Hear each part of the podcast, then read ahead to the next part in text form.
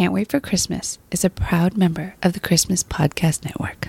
Check out all the shows on the network at ChristmasPodcastNetwork.com.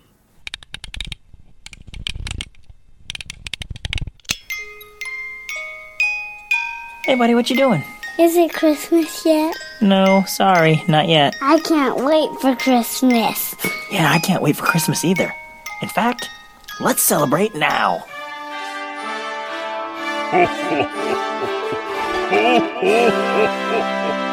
Welcome to the Can't Wait for Christmas podcast.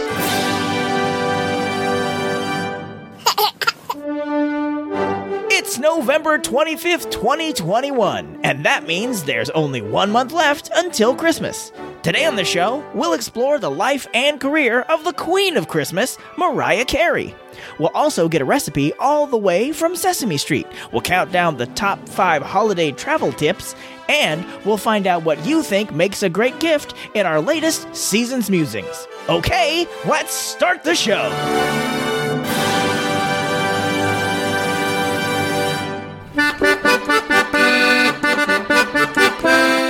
Gobble gobble, Yule believers! It's Thanksgiving here in the Christmas Cave. The Macy's Thanksgiving Day Parade should start in a few hours, and as soon as Santa shows up, Christmas season has officially begun. Which is appropriate, because we have another harbinger of Christmas on the show today. We're gonna talk to the one and only Mariah Carey. Why did you do that? Oh, hey, imaginary listener, sounds kind of like Kermit the Frog. Why'd I do what? That weird thing with your fingers when you said talk. I know what you're talking about. I'm super excited to share this interview I did with Mariah Carey with our listeners. You did it again on the word interview. What's going on? I don't have time for all these questions, frog voiced boy. I need a little Christmas now.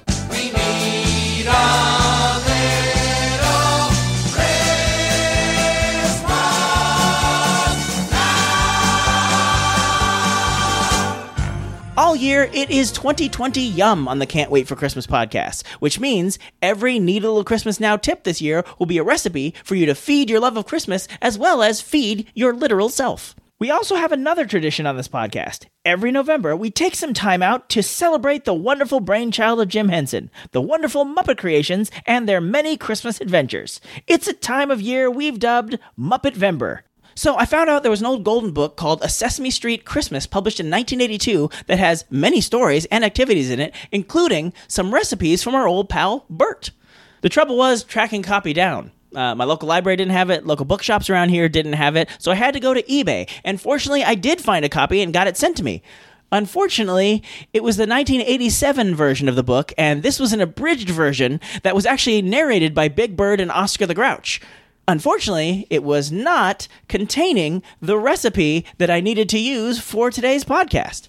So, I went back to eBay and found another copy of it, and it got here just in time for me to record this episode. So, here it is a nearly 40 year old recipe from the Sesame Street archives. So, the recipe is for Bert's Aunt Willie's crispy oatmeal cookies. For this, you'll need one stick of butter, one third cup of sugar, and two and a fourth cups of oats. What you want to do is preheat your oven to 325. Then get the butter soft by leaving it at room temperature. Once it's nice and squishy, you put all the ingredients in a bowl and you knead them until they're all blended together. Then you roll the dough into balls about the size of walnuts. Flatten the balls until they're nice and thin. Bert recommends using the backside of a fork. Transfer the flattened dough balls to an ungreased baking sheet and bake for 8 minutes or until golden brown. And there you go. Now you've got some cookies and you can virtually celebrate Christmas with the Muppets of Sesame Street from the past.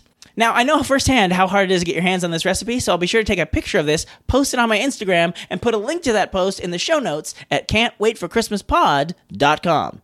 And now it's time for our countdown segment, Five Golden Things.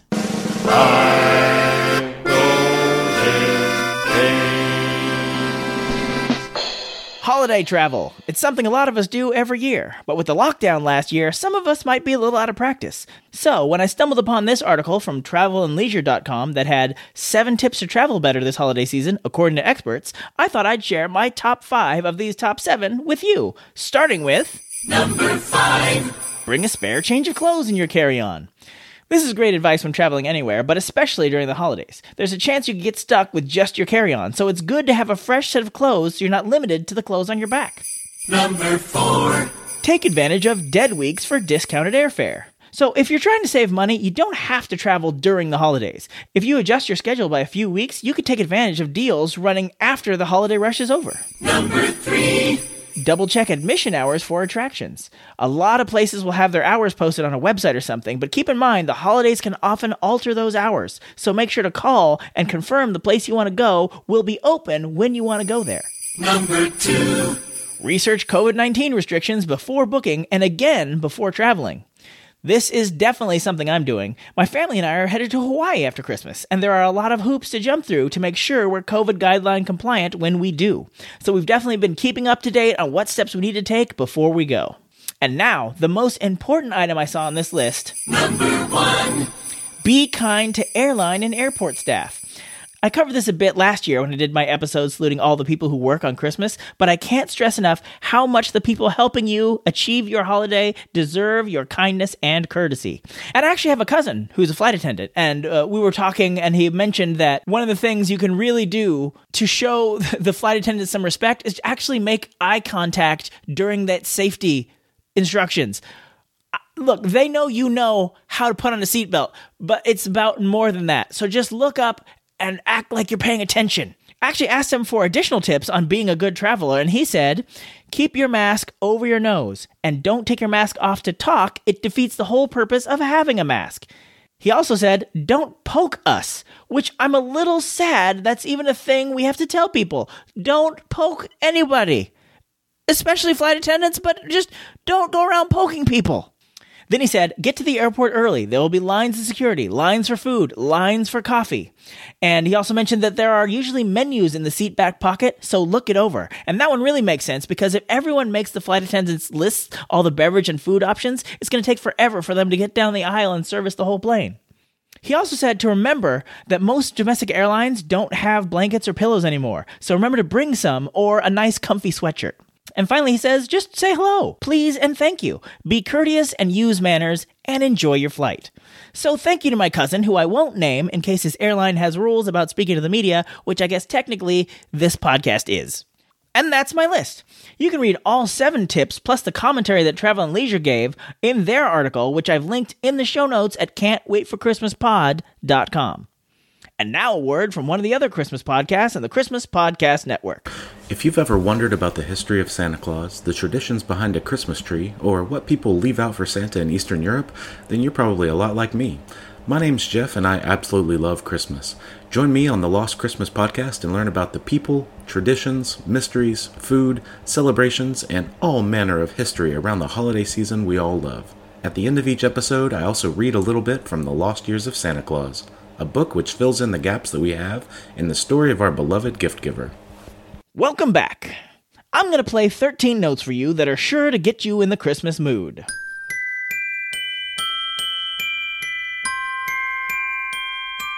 Yep, that's the opening to the all time Christmas hit All I Want for Christmas Is You, sung by the one and only Mariah Carey. Sounds a lot like Mr. Sandman.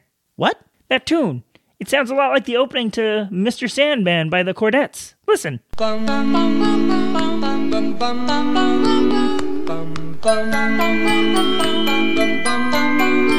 Hey, hey, hey, hey! Can you not right now? I'm in the middle of introducing our celebrity guest. You did the weird quotation fingers thing again. Don't worry about what my hands are doing. It's a podcast. No one can see me. I'm just worried you're setting people up for some sort of disappointment. Enough! Let's get back to All I Want for Christmas Is You. This song is such a holiday classic that it feels like it's been around forever, but it's only been around for 27 years. And while it's one of her most popular songs, did you know that Mariah Carey has had many, many others? Yes, Mariah Carey has had one of the most successful careers in music, up there with the Beatles, Elvis, and Michael Jackson. So let's take a look at the woman behind Christmas's most ubiquitous song.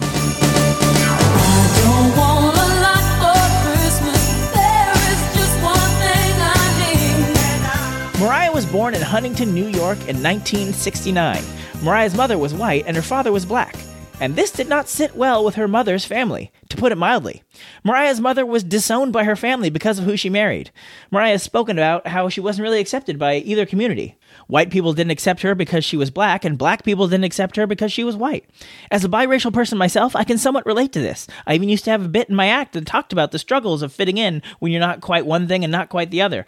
But this was no laughing matter for Mariah Carey and her family. People in her neighborhood poisoned her dog and set their car on fire. In her book, The Meaning of Mariah Carey, she talks about how even with her own family, her home life eh, wasn't the greatest. The word dysfunctional gets thrown around a lot, but I think it applies pretty well in this situation, which may explain why she escaped into music. Her mother was a retired opera singer and vocal coach, and Mariah was singing before she could even talk. In high school, she would often cut class to sneak off to New York City and write music for her demo tape.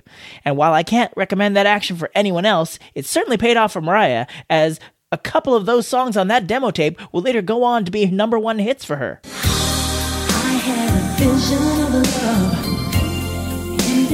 All that you've given to me.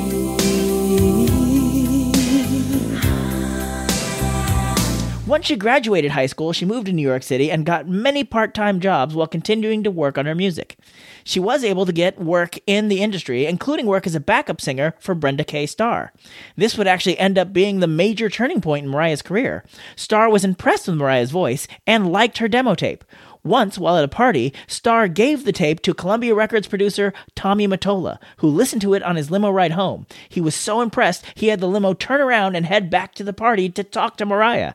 Unfortunately, she had already left, but within weeks, he signed her to Columbia in December of 1988, fittingly, just in time for Christmas. Her first album was released in 1990. It was creatively titled Mariah Carey. And to promote the album, Mariah did a brilliant one two punch of promotional performances. First, she appeared on the Arsenio Hall show to sing Vision of Love. Then she performed America the Beautiful before Game 1 of the NBA Finals and made quite an impression.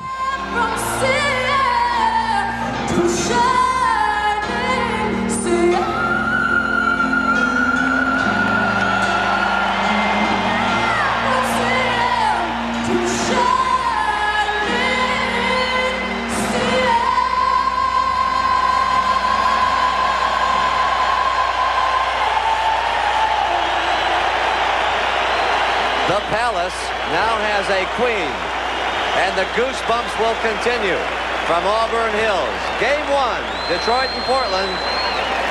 We'll see you on the other side. Vision of Love went to number one in the Billboard Top 100, along with three other songs on the album, making Mariah the first artist since the Jackson 5 to have their first four singles make it to number one. The other songs that hit number one were Love Takes Time, I Don't Want to Cry, and one of my personal favorites, Someday. This song really demonstrates one of the things that really made Mariah stand out as an artist.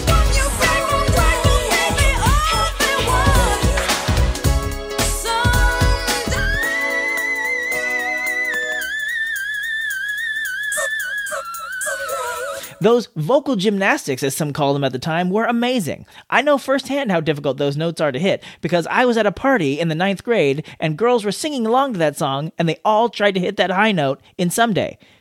Let me tell you, it was the audio equivalent of a train wreck on top of a dumpster fire. Now, it was pretty common if you have a hit album to go out and promote it on a tour, but instead, Mariah went back into the studio so she had a new album to release the next year. Emotions came out in 1991. With the title track Emotions, she became the first ever artist to have their first five singles reach number one. But sales for the Emotions album weren't as good as her debut album. Mind you, they were still pretty good.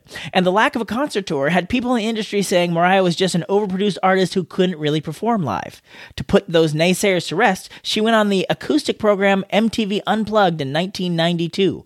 Not only did she prove she was just as talented live as she was in the studio, she would also earn another number one hit with her cover of the Jackson 5 song, I'll Be There.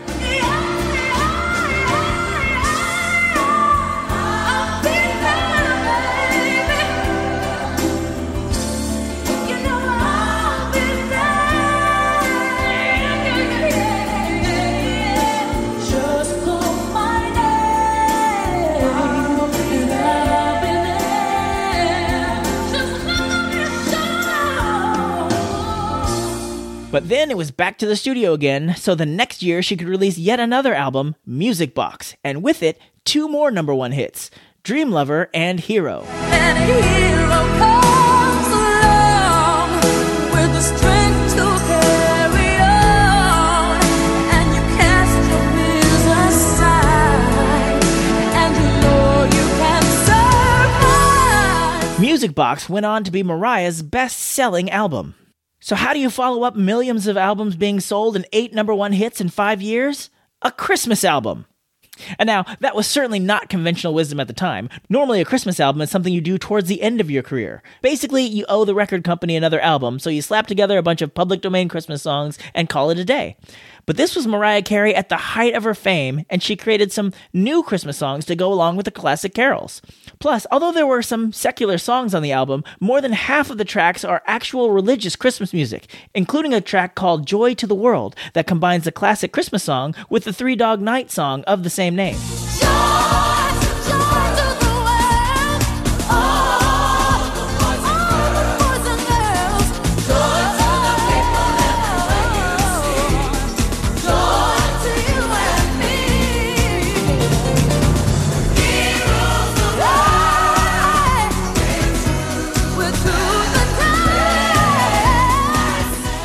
content got the attention of a lot of people who wouldn't normally have listened to Mariah's music, and a year later, she continued to expand her audience by adding more hip hop to her sound in the album. Whoa, whoa, whoa, whoa! What's the matter now? You're just gonna move on? Yeah, there's a lot more of Mariah's career to cover. We're only in 1995. Did you forget what song was on that 1994 Christmas album? No, but don't you think that's one of the things I'm gonna ask Mariah about? Why do you keep making quotation fingers? Anyway, back to 1995. If you saw the Ryan Reynolds movie Free Guy earlier this year, then you heard the song that kicked off her Daydream album, Fantasy.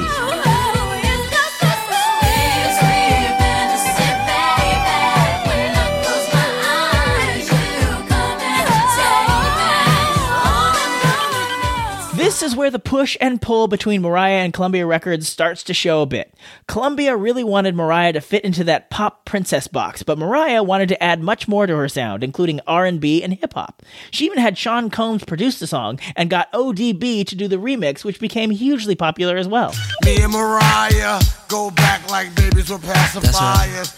Old dirt dog, no liar. Keep the fantasy hot like fire. Fun fact, I used to date a girl named Mariah, and when I first met her, the first thing I said to her was, Me and Mariah go back like babies and pacify. She apparently had never heard the song and looked at me like I was nuts. Come on, man, we're still in the mid 90s. You gotta keep it moving. Right, sorry. So, with Daydream, Mariah earned three more number ones Fantasy, Always Be My Baby, and her collaboration with Boyz II Men, One Sweet Day, which spent a record setting 16 weeks at number one.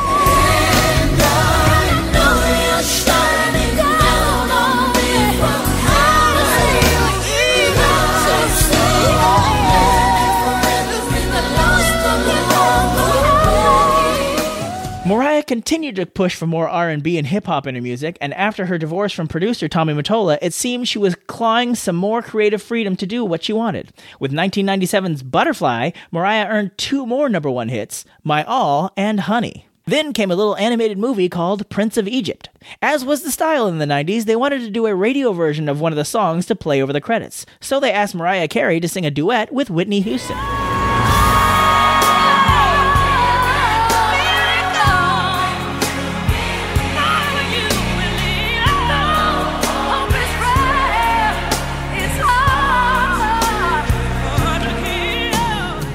Mariah had been compared to Whitney a lot in her career, and the media had built up a rivalry between the two of them. But apparently, that didn't exist. When asked about the collaboration, Whitney said, I enjoyed working with her very much. Mariah and I got along very great. We had never talked and never sung together before. We just had a chance for a camaraderie, singer to singer, artist to artist, that kind of thing. We just laughed and talked and laughed and talked and sang in between that. It's good to know that two ladies of soul can still be friends. We talked about doing other things together, enterprise wise, which is cool because she's got a good, vivid mind, that girl. She's a smart lady. I really like Mariah. However, creative disagreements with her label continued, and her next album, 1999's Rainbow, would be her last with Columbia Records. But not before scoring two more number one hits, making her the only lead artist to have a number one hit every year for 11 consecutive years. No one has done that before or since. Unfortunately, this is where things take a turn. After Mariah signed a $100 million deal with Virgin Records, she took on her first major acting role playing the lead in the film Glitter, as well as providing its soundtrack. When early reviews of the film were bad and the first single from the soundtrack underperformed, Mariah felt her team wasn't doing enough to get potential audiences engaged, so she pulled off what she later called a stunt gone awry on TRL. Oh, Sorry, young people. TRL was short for Total Request Live, a show on MTV where they would play the most requested music videos of a day. You know, back when the M and MTV stood for music instead of mindless. Anyway, Mariah appeared to crash the show with an ice cream cart, handing out ice cream to the audience, which seemed to catch host Carson Daly completely off guard. And the media has a field day making jokes about the incident. Then, the label wanted Mariah to film a video for the second single from the Glitter soundtrack, but she was exhausted and tried to hide out at a friend's house. But then her brother took her back to her mother's house, where Mariah and her mom got into an argument, and her mother called the police. Mariah was taken to a rehab center and later went into therapy to deal with a lot of the issues like her controlling mother, abusive siblings, toxic ex husband, just to name a few. Plus, she was also diagnosed with bipolar disorder. And while she was able to work through these issues, the damage was already done. The media had already labeled her crazy. Glitter flopped, and Virgin Records famously paid her millions of dollars to release her from her contract. Despite reaching heights most artists can only dream of, people were already starting to write Mariah off. But Mariah wasn't ready to give up. After signing a new deal with Island Records, she released the album Charm Bracelet in 2002. And while the album got a lukewarm reception, her next album, 2005's The Emancipation of Mimi, put her back on top. The album was often referred to as Mariah's comeback and became the top selling album of 2005, earning her two more number one singles Don't Forget About Us and We Belong Together.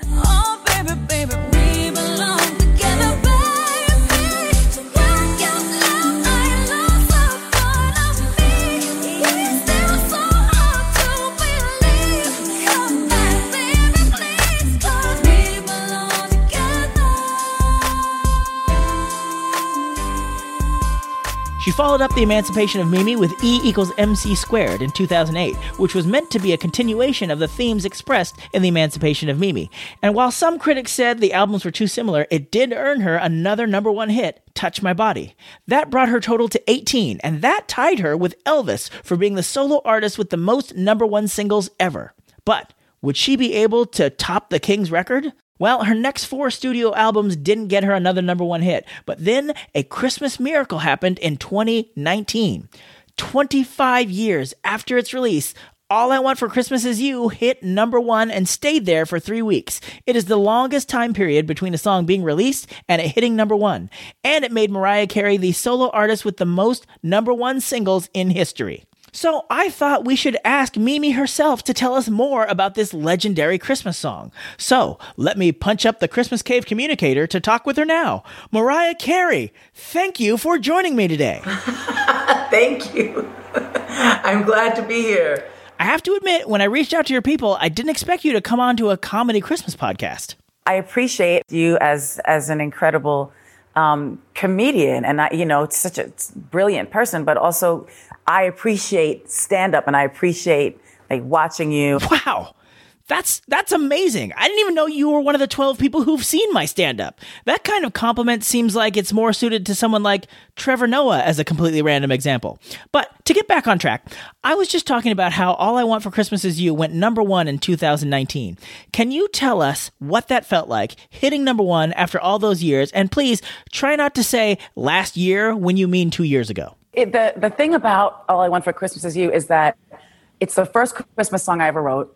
And I, you know, obviously I love Christmas. Um, and it, it went to number one on the holiday chart almost every year, but actually like more weeks at number one on the holiday chart than anything. But it had last year, courtesy of the Lambs, my fans, it went to number one on the actual Billboard Hot 100, which, you know, you're competing with people that just started like less than a year ago. And it, it became the last number one of 2019 and the first number one of 2020. So it, it kind of was very, I mean, look, I, I, can't even explain how great it felt. I think I may have jinxed you with the whole last year thing, but uh, tell me a bit about when you were coming up with the song. Did you think it would have the staying power and it'd be so popular so many years later? No, because here's the thing. I, I had never done this was like in the beginning of my career, and I had only done like I think two albums really at that point, and maybe like in the MTV Unplugged EP. But Technically, you've done four albums Mariah Carey, Emotions, MTV Unplugged, and Music Box. I just covered this a few minutes ago. Stop mansplaining Mariah's albums to her.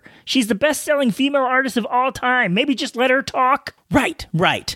Sorry, Mariah. Uh, please continue as if we hadn't interrupted at all. the label was like, why don't you do a Christmas album? I don't know if they were just like, we don't know how long this thing's gonna last, do a Christmas album. And I felt like it was too soon because growing up, it was always like people did that later on, you know what I mean? And then I said, I love Christmas a lot. So I might as well try. So I just wrote All I Want for Christmas Is You and then uh, finished up, you know, the writing of it with my then collaborator, Walter A. And uh, recorded it and wanted it to feel like a timeless classic wanted it not to feel like oh this is from the 90s or this is from the whatever era you know what i mean? And so over the years it just kind of took on a life of its own and now it really is festive. I saw a video yesterday of like a bunch of bunch of kids in a club like jumping up and down dancing screaming all i want for christmas is you. Like you see them dancing to it and then all of a sudden they mute the music the dj mutes the music and they're like screaming all i want for christmas is you. And it is i get goosebumps thinking of it because I never knew. I was just like, this is what I like. You know what I mean? This is what I want to do for Christmas. I always wanted to have that perfect Christmas. And I wrote about it in my in my memoir, The Meaning of Mariah Carey, last year. Like I had I had kind of tough upbringing. So we never had a, lot of things that most kids have. And I really wanted that perfect Christmas. It was like in my mind. I just always wanted it. And it always got ruined. So now, you know, I, I kind of feel great that people get to my song is a part of other people's Christmases, and it helps me have a festive moment with my family and friends as well. So tell me more about the creation process of the song. And when you do, can you put on some music in the background as you talk? What I did was I said, let me try and get into the Christmas spirit. I was living in this house upstate New York.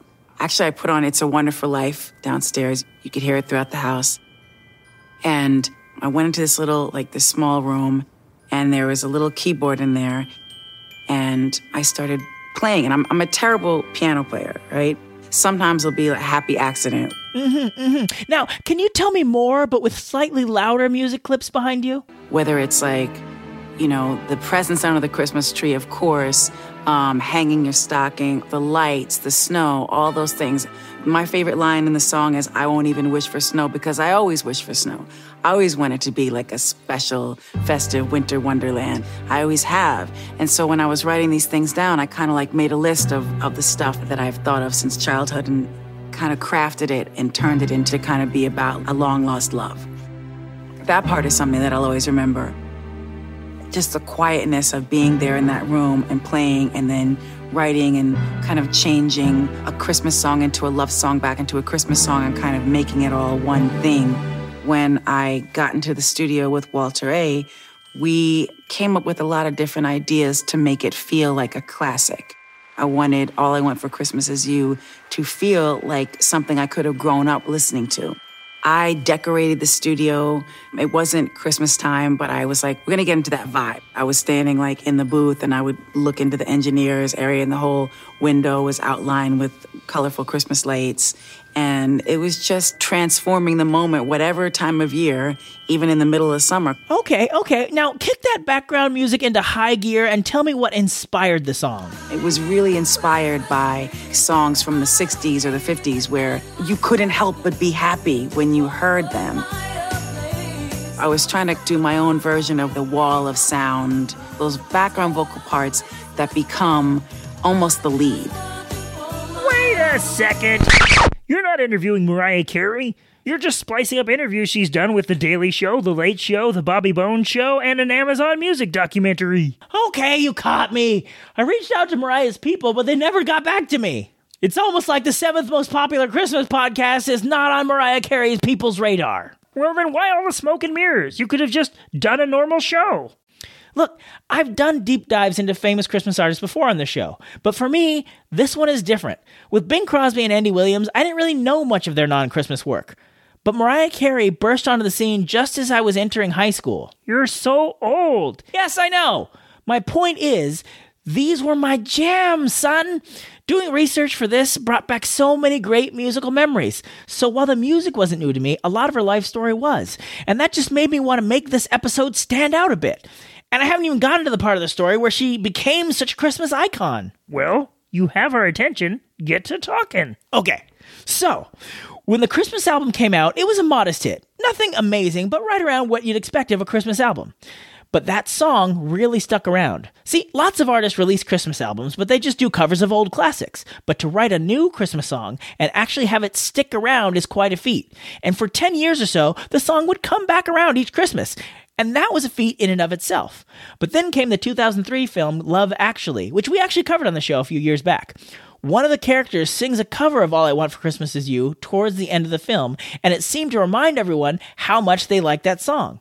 Mariah and her team must have noticed this because they started promoting the song every year at Christmas. She started really lean into her role as a Christmas staple. She released a second Christmas album, Merry Christmas II You, in 2010. The album featured an extra festive mix of All I Want for Christmas Is You, and it also included another original song, Oh Santa, which was released as a single and didn't top the top 100 Billboard charts, but it did hit number one on the adult contemporary charts. If you this letter, won't you help me out? I know you're kinda busy with your elves right now,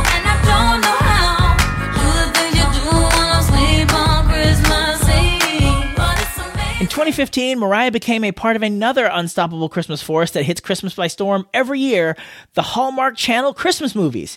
She starred in and directed A Christmas Melody. That same year, she turned All I Want for Christmas Is You into a children's book. That children's book was later made into an animated movie in 2017. All this added promotion of the song each year, combined with the change in Billboard's ranking process to include streaming numbers, led to the song reaching number three in the charts in 2018. When Mariah's fans, aka Lambs, heard about this, they rallied in 2019 to stream the song as much as they could to give Mariah her 19th number one hit. In 2020, Mariah did a Christmas special called Mariah Carey's Magical Christmas Special for Apple TV Plus, and it was the most popular non-scripted show streamed on that service that year. And she's back again this year with Mariah's Christmas The Magic Continues, which features yet another new Christmas song, Fall in Love at Christmas, which she performs with Khalid and Kirk Franklin. And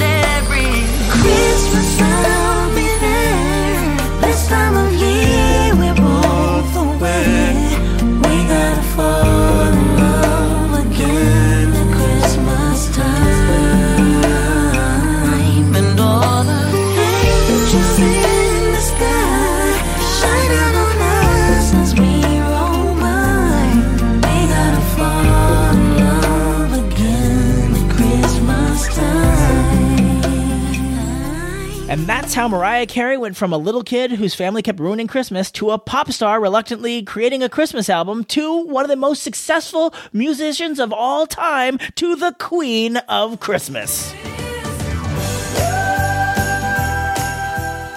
I just remember where I was coming from as a writer and a producer, creating the song and wanting it to feel like a classic and a modern classic. It was an accomplishment for me that I was really proud of.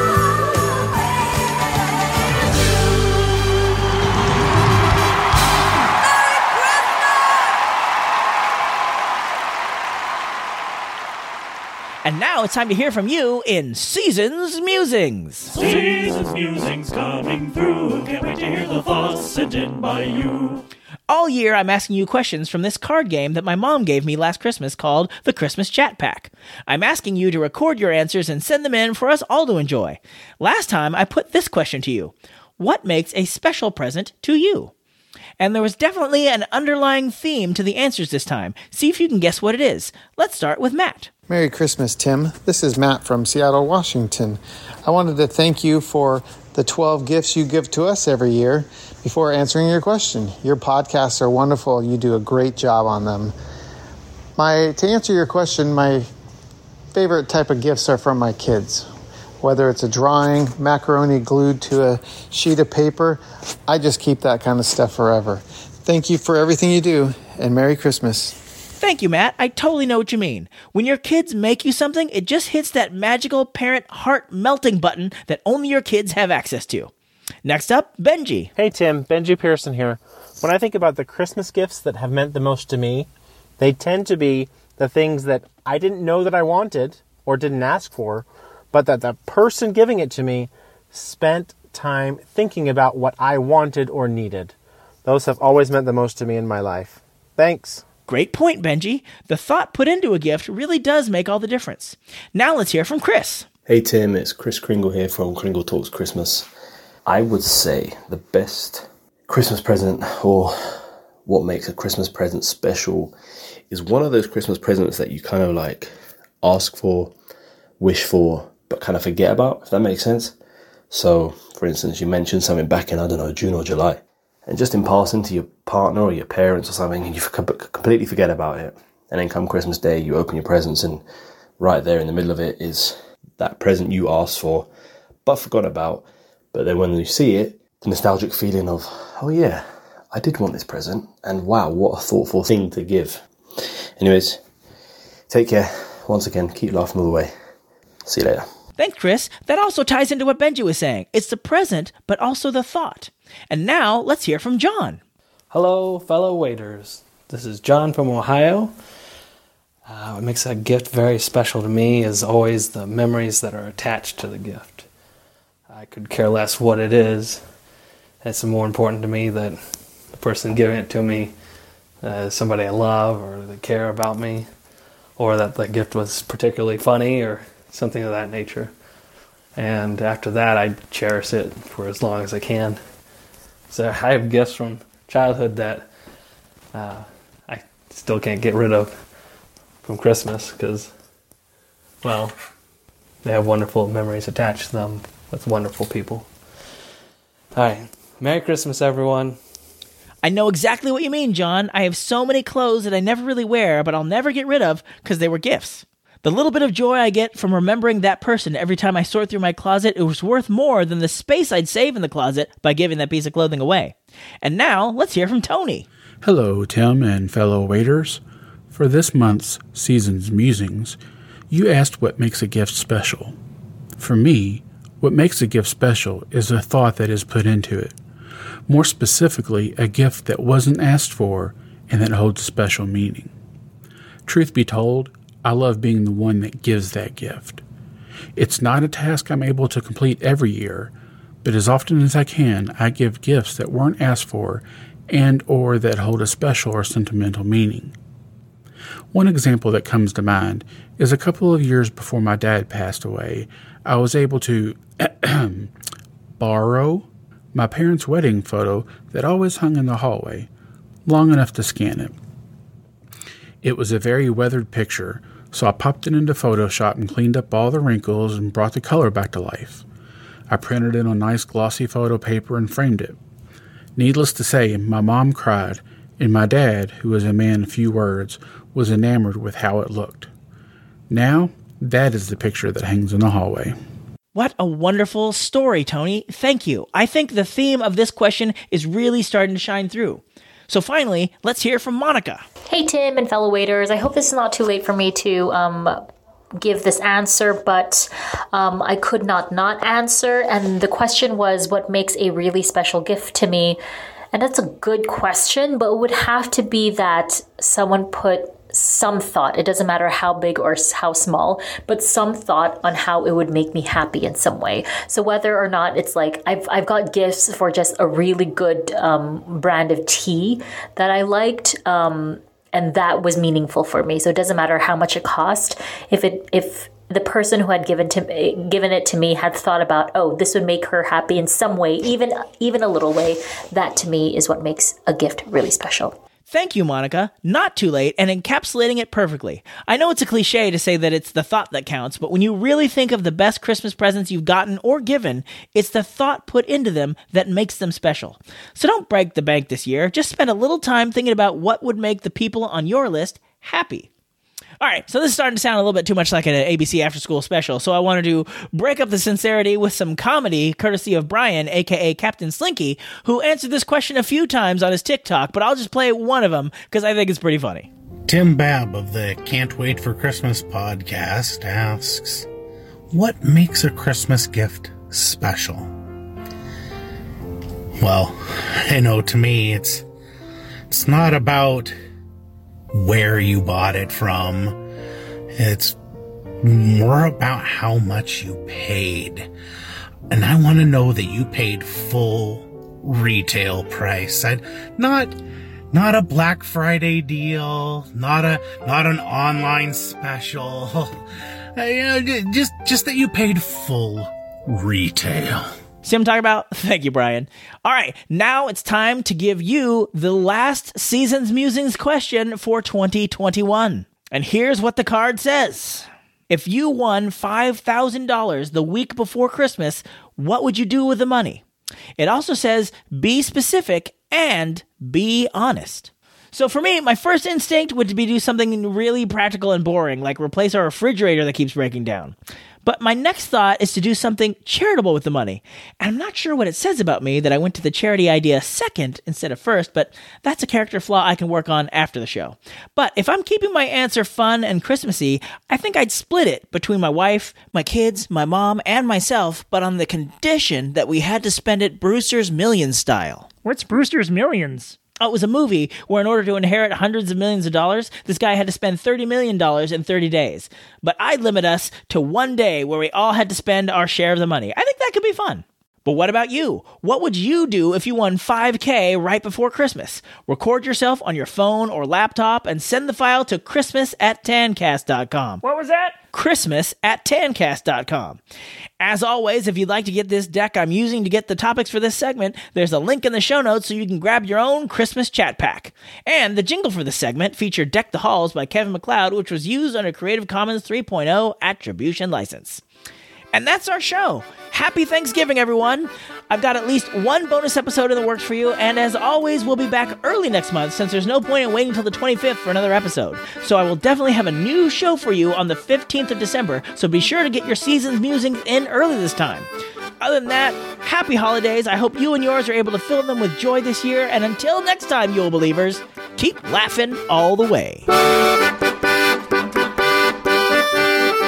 And that was Christmas 1983.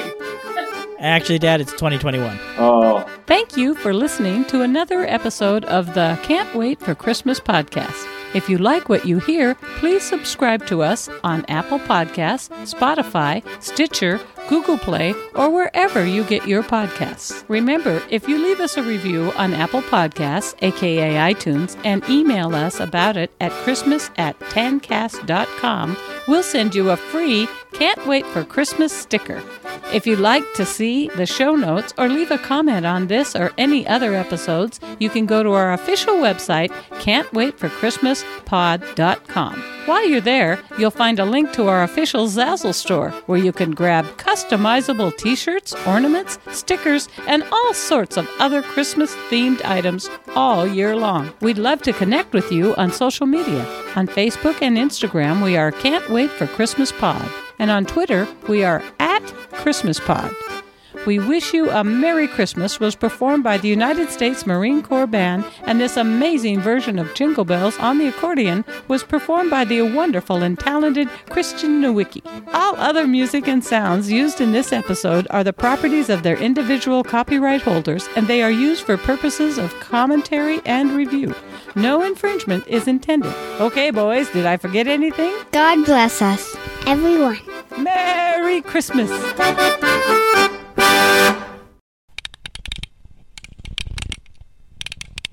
So, when I stumbled upon this article from Travel and Leisure that had seven tips to travel better this holiday season, according to experts, whew, I ran out of air. So, when I stumbled upon this article from Travel and Leisure that had, is it travelandleisure.com? Beep, beep, beep, beep, beep, Zip. Is it travelandleisure.com? That is what I am trying to find out. Where is that page? I don't have it up right now because I have so much Mariah Carey pages up right now there. I have to scroll through all on my phone and my battery's slow. Only dialing and I'm why am I singing Mario? And to promote the album, Mariah did a brilliant one two punch of promotional performances. Whew, that is tough. There is a skunk somewhere near the Christmas cave, and it's a funk. It's skunk funk. I'm recording in a skunk funk. I'm not gonna tell. I'm not gonna lie to you. It's not great.